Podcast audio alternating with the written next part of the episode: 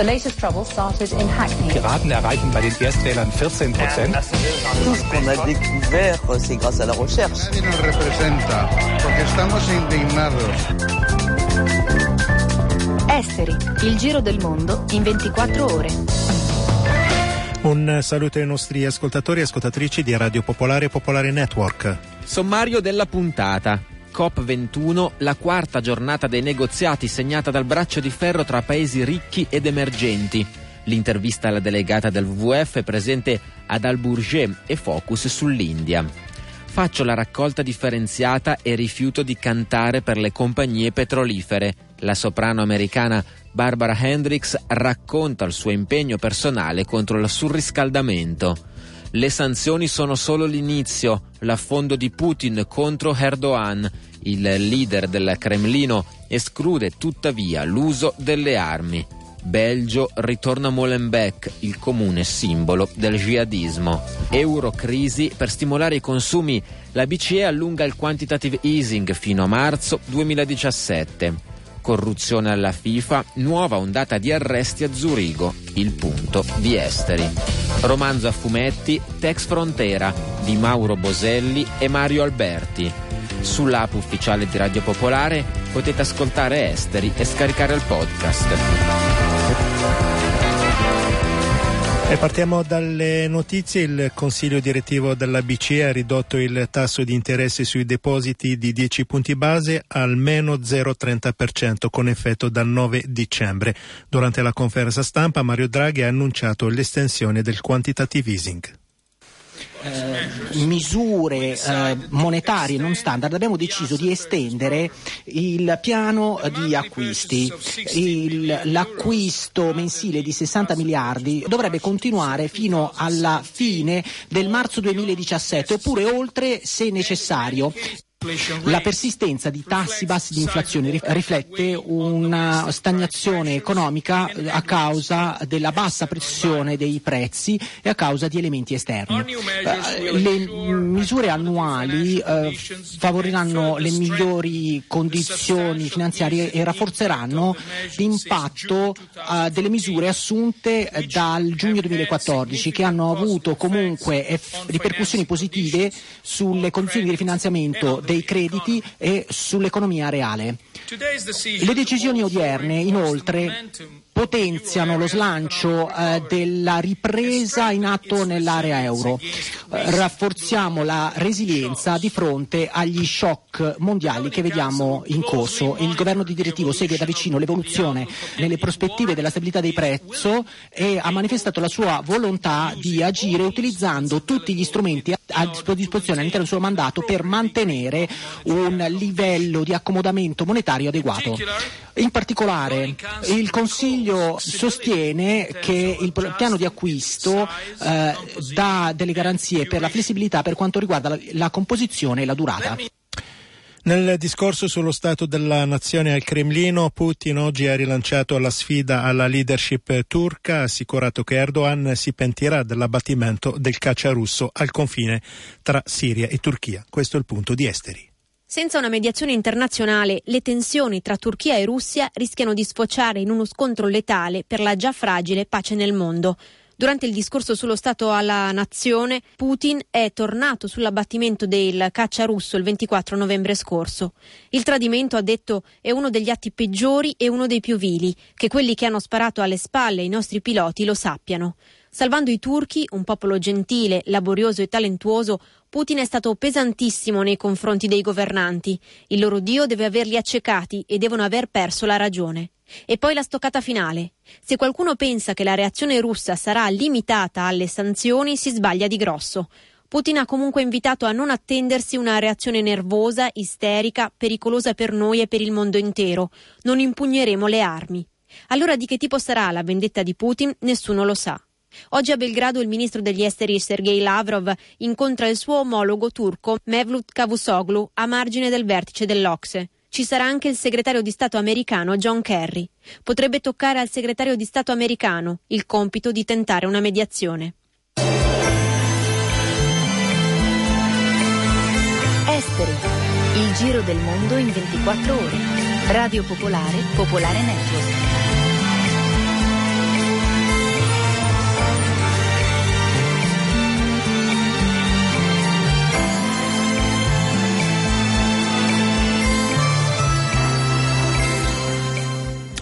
Adesso ci occupiamo di COP21, ricordiamo che venerdì 11 dicembre chiude il vertice sui cambiamenti climatici dell'ONU.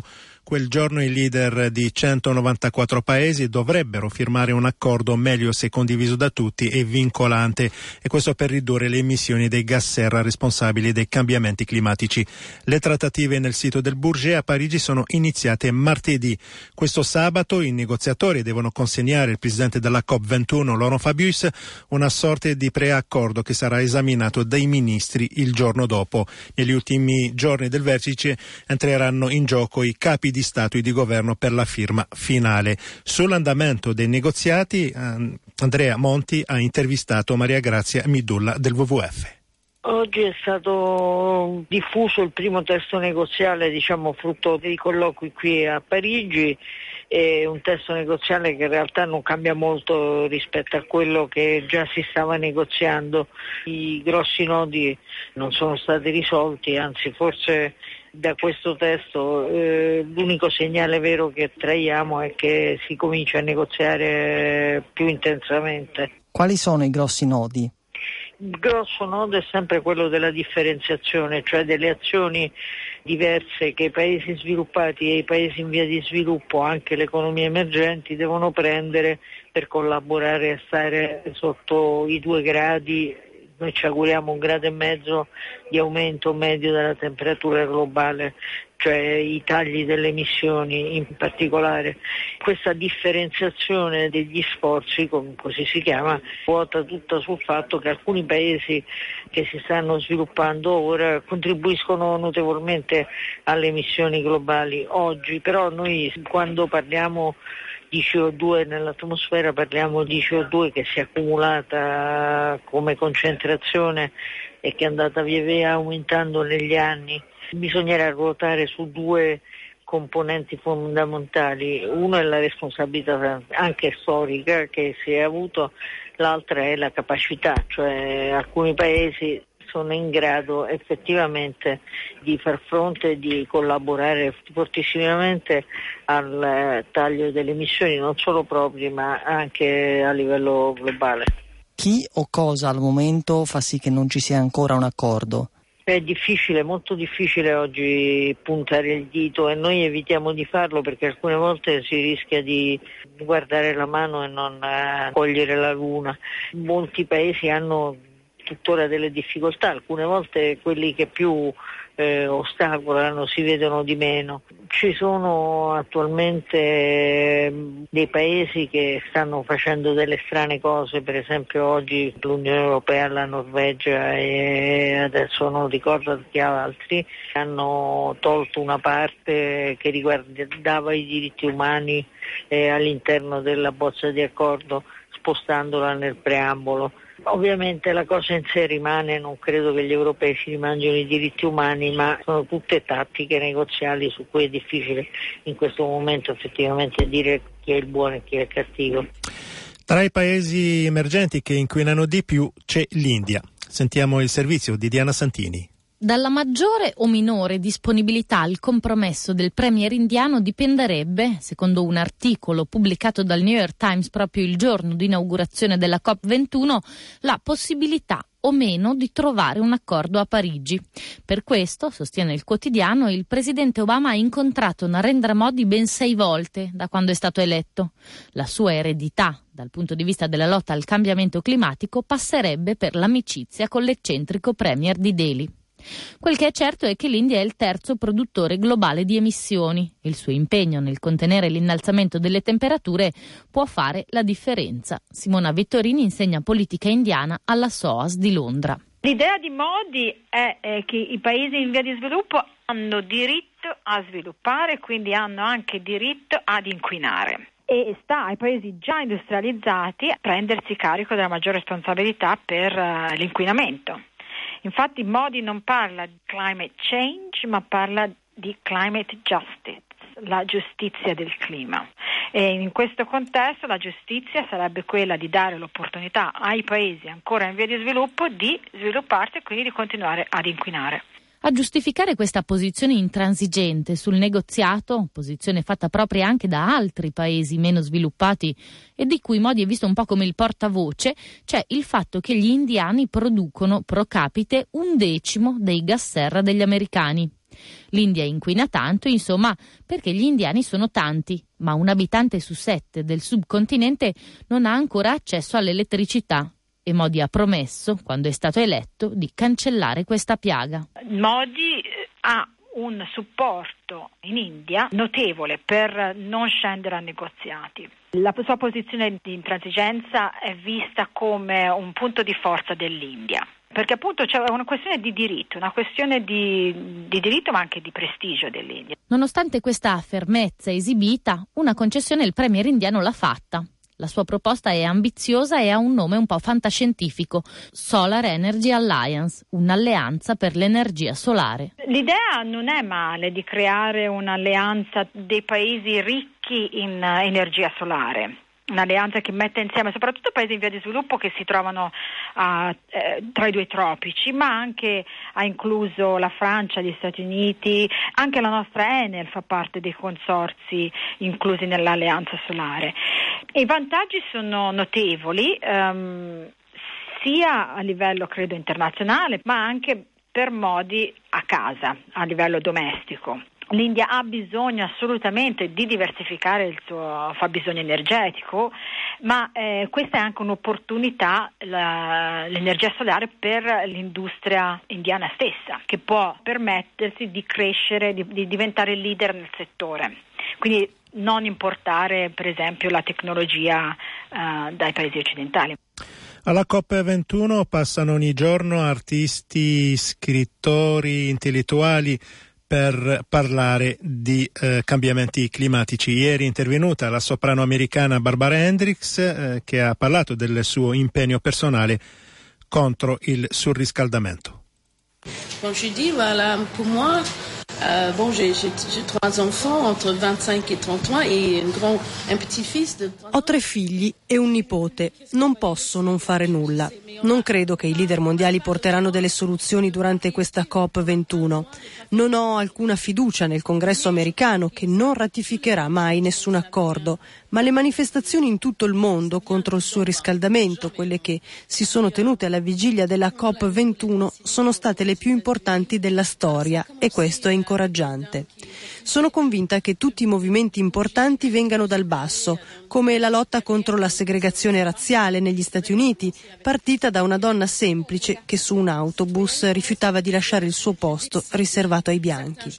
In materia di cambiamenti climatici, oggi tutto il mondo ha preso coscienza del pericolo.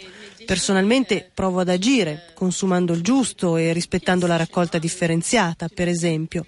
Soprattutto ne parlo. E poi rifiuto di cantare per le compagnie petrolifere. Questo è il mio piccolo contributo da cantante e ognuno deve trovare i mezzi appropriati per agire.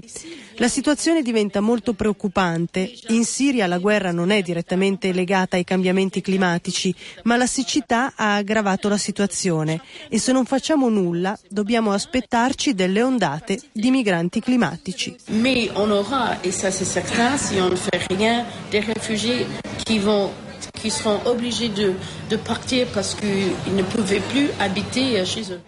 E a proposito di rifugiati, Valerio Calzolaio, giornalista e scrittore, oggi ospiti di Memos, intervenuto al seminario parigino, su, eh, parigino sui rifugiati climatici. Calzolaio è stato sottosegretario al Ministero dell'Ambiente nei governi di centrosinistra dal 96 al 2001 e ha partecipato in quegli anni ai negoziati per il vecchio protocollo di Kyoto. Queste sono migrazioni forzate indotte da comportamenti umani.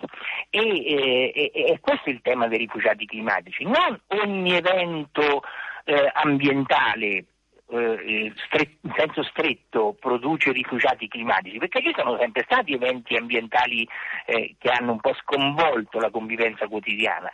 Sì, però c'è un organismo internazionale che ha preso il premio Nobel nel 2007 che si chiama International Panel on Climate Change, che ha preso il premio Nobel per la pace nel 2007, che dice che fra queste migrazioni forzate e i cambiamenti climatici c'è una connessione stretta. E chissà chi se ne è accorto ufficialmente fra i primi, il Papa, se lei legge il paragrafo 25 dell'enciclica papale, eh, i, i, termini anche sul piano strettamente scientifico e tecnico sono molto corretti mm. e dice purtroppo non c'è riconoscimento ufficiale dei migranti forzati dai cambiamenti climatici, dei rifugiati climatici. Esteri, Radio Popolare, Popolare Network, dal lunedì al venerdì dalle 18 alle 18.30.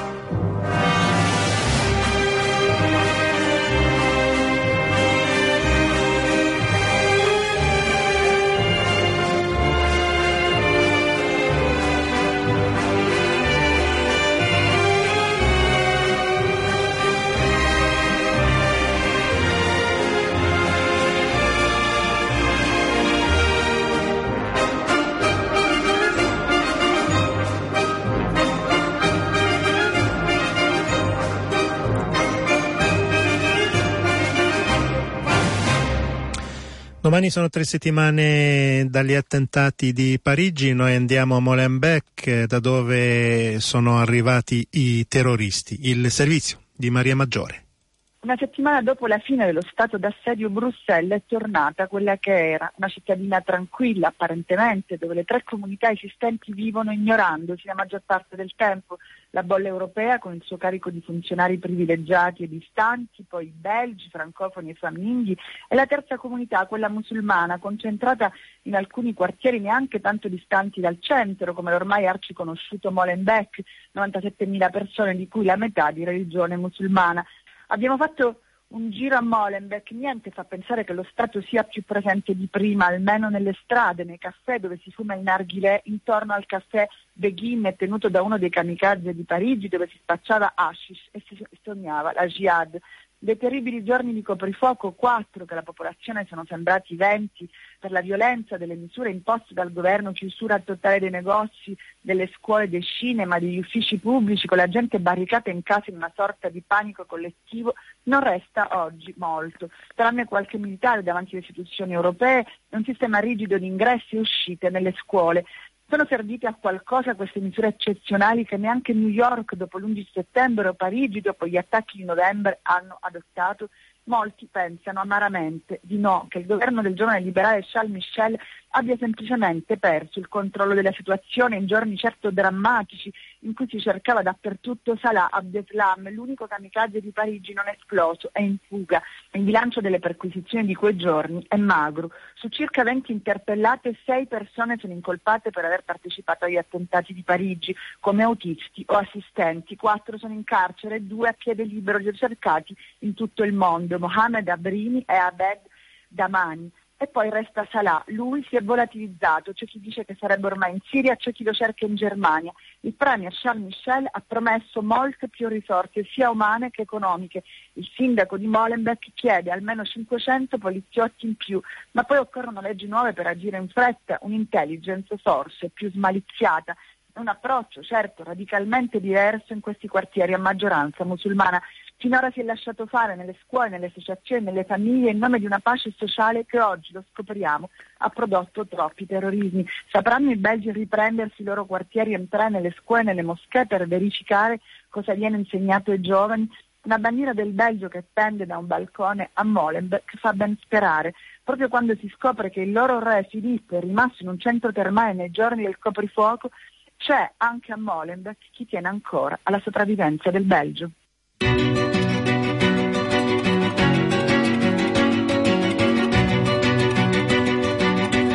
State ascoltando Esteri, Radio Popolare, Popolare Network.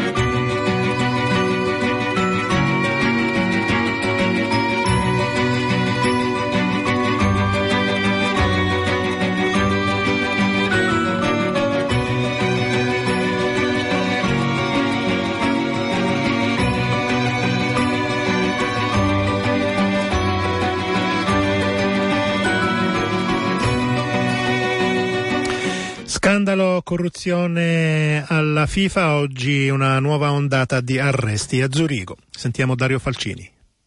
erano gli ultimi che mancavano della lista, o quasi. Questa mattina al lussuosissimo hotel di Zurigo Bor Ulac, lo stesso teatro della clamorosa maxi retata di maggio, lo spettacolo si è ripetuto. Sirene all'alba, panico generale e volti coperti alle telecamere. Il direttore dell'albergo pare abbia chiesto ai suoi ospiti, tra i fermati, di lasciare la struttura per via di una situazione imprevista ed incresciosa. E così altri dieci tra funzionari ed ex funzionari della FIFA sono stati fermati dalla polizia svizzera di accordo con le autorità americane. Spiccano il nome del presidente della Confederazione Sudamericana Calcio, la Comnebol, il paraguaiano Juan Angel Naput così come quello dell'omologo della CONCACAF, la confederazione che comprende Nord, Centramerica e Caraibi. Lui è l'onduregno Alfredo Hawit. Entrambi sono anche vicepresidenti della FIFA e membri del comitato esecutivo, la struttura decisionale dell'Organizzazione del Calcio Internazionale, che è di fatto azzerata dagli arresti, oltre che destituita di ogni residua credibilità. I dieci devono rispondere di accuse pesantissime, racket, riciclaggio di denaro, frode. Ancora una volta al centro dell'indagine la vendita di diritti TV e di marketing legati a tornei di calcio locali e gare di qualificazione dei mondiali in America. I reati, sostiene l'accusa, sarebbero stati organizzati negli Stati Uniti e attraverso banche americane sarebbero passate le tangenti. A condurre le indagini è sempre la Procura di New York, la grande accusatrice di tutto il sistema Blatter. Sì, perché ancora una volta di questo stiamo parlando, anche se lo svizzero non appare coinvolto in questo filone. Si allarga ulteriormente, dunque, se le accuse fossero confermate, il buco nero americano della FIFA. Intanto proseguono le pratiche per l'estradizione dei sette ex funzionari, la maggior parte dei quali dal continente, che furono fermati a Zurigo il 20 maggio del 2015. Solo Jeffrey Webb e José Maria Marin sono stati portati a New York. Gli altri cinque resistono in Svizzera, al di là delle rogatorie internazionali. In questo contesto, vale la pena ricordarlo, rimane sempre in calendario per il 26 di febbraio l'elezione del nuovo numero uno della FIFA, il successore dell'eterno Dominus Blatter, che lascia dietro di sé solo arresti e macerie. È il momento della world music, Marcello Lorrai ci porta in Zimbabwe.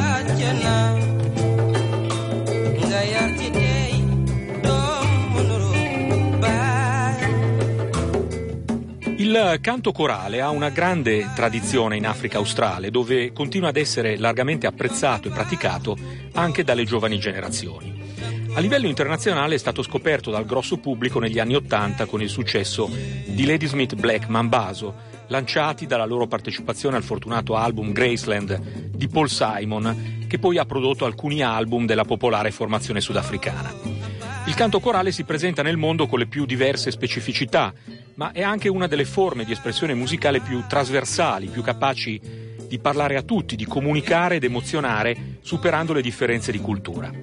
E tanti anni dopo l'exploit di Ladysmith Black Mambaso, il canto corale dell'Africa meridionale non ha cessato di affascinare ascoltatori di altri continenti, come adesso conferma il successo di Insinginzi, il trio vocale dello Zimbabwe che proprio dai sudafricani Ladysmith Black Mambaso ha tratto ispirazione, oltre che dai compatrioti black ufolosi.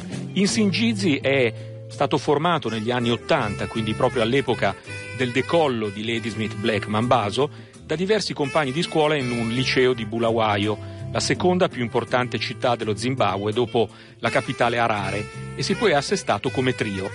Nella seconda metà degli anni 90 quattro album per il mercato locale e verso la fine del decennio il trasferimento in Austria per studiare teoria musicale, Austria dove il gruppo continua ampiamente a gravitare. Poi il successo con il primo album internazionale, Voices of Southern Africa, 250.000 copie in Nord America, confermato da un secondo volume dallo stesso titolo, uscito nel 2009.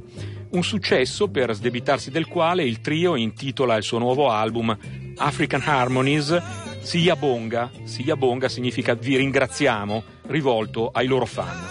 Le canzoni di questo album sono per lo più all'insegna dell'ottimismo sull'Africa, a partire dal brano di apertura sull'orgoglio di essere africani e in un altro brano su quello di appartenere ad una terra che è in parte rilevante e responsabile della nascita della maggior parte dei generi musicali ascoltati oggi nel pianeta. Ma ci sono anche raccomandazioni a tenere i bambini lontani da influenze che li possono portare su strade sbagliate, un'altra sul pericolo dell'AIDS per i giovani e un invito ai leader a far ripartire il paese. Data la delicata situazione nello Zimbabwe, una certa prudenza è comprensibile. L'ultima canzone dice pressappoco, l'economia di questo paese non sta migliorando, meglio partire e cercare un posto migliore prima di mettersi nei guai con la legge. Sulla app ufficiale di Radio Popolare potete ascoltare Esteri e scaricare il podcast. E come ogni giovedì chiudiamo con la rubrica dedicata al romanzo a fumetti. Prima di sentire Maurizio Principato, a tutti un caro saluto da Sciauchi. Viviamo in piena era del riflusso e sempre più spesso assistiamo a una serie di processi di recupero del passato. Si tratta di tentativi che, in mancanza di nuove spinte creative, cercano di far tornare in auge persone, personaggi o episodi lontani nel tempo, rimettendoli a lucido. C'è un ranger che vive al di sopra di tutto ciò e dal lontano 1948 agisce sulla carta o in altri media, regalando avventure di ampio respiro a milioni di fan. Si tratta di Tex Wheeler, creato quasi 70 anni fa dallo scrittore Gianluigi Bonelli e dal disegnatore Aurelio Galleppini. Tex è allo stesso tempo classico e contemporaneo e non corre il rischio di finire nella palude del riflusso per una semplice ragione. Da quando è comparso nel 1948 non è più uscito di scena e ancora oggi è titolare di uno dei periodici a fumetti più venduti al mondo. Recentemente la casa di produzione Sergio Bonelli Editore ha affidato all'immarcescibile Tex Wheeler il compito di aprire una nuova strada editoriale. Arriva nelle fumetterie e nelle librerie il graphic novel Frontiera, in cui lo sceneggiatore Mauro Boselli, erede diretto di Gianluigi Bonelli, e il disegnatore Mario Alberti immaginano e realizzano un viaggio nel tempo, raccontando un episodio inedito che fa luce sulla biografia del giovane Tex. La storia. Da qualche parte nel New Mexico, la showgirl Madame Blanche de Noël libera un uomo che langue in prigione. Il prigioniero è Tex Wheeler, al quale la donna chiede di aiutarla a rintracciare un ex ranger del Texas di nome Dan Shannon, che secondo Madame Blanche avrebbe ucciso a tradimento il padre di quest'ultima. Giunti a Austin, Texas, il ranger Tex Wheeler e la donna si mettono in cerca di Shannon e di informazioni che facciano chiarezza sulla morte del padre di Blanche. La testimonianza, attendibile e veritiera, arriverà dai Comanches, che a Tex sveleranno come sono andate davvero le cose. Nel frattempo, tra una scazzottata e una sparatoria, farà la sua prima apparizione anche un affascinante Kit Carson, i cui tratti e il cui atteggiamento riportano alla mente il sornione Sean Connery e il glaciale Franco Nero. Boselli e Alberti confezionano un'eccellente storia a fumetti in cui ogni singolo personaggio ha un profilo psicologico appropriato e convincente. La storia è solida e incalzante, i disegni sono straordinari e il mondo solitamente in bianco o nero di Tex qui viene vivacizzato da colori caldi e realistici che brillano in tavole di grande formato. È la nuova strada italiana ai graphic novel. Tex Frontiera, Sergio Bonelli editore, 52 pagine, rilegato, 8,90 euro.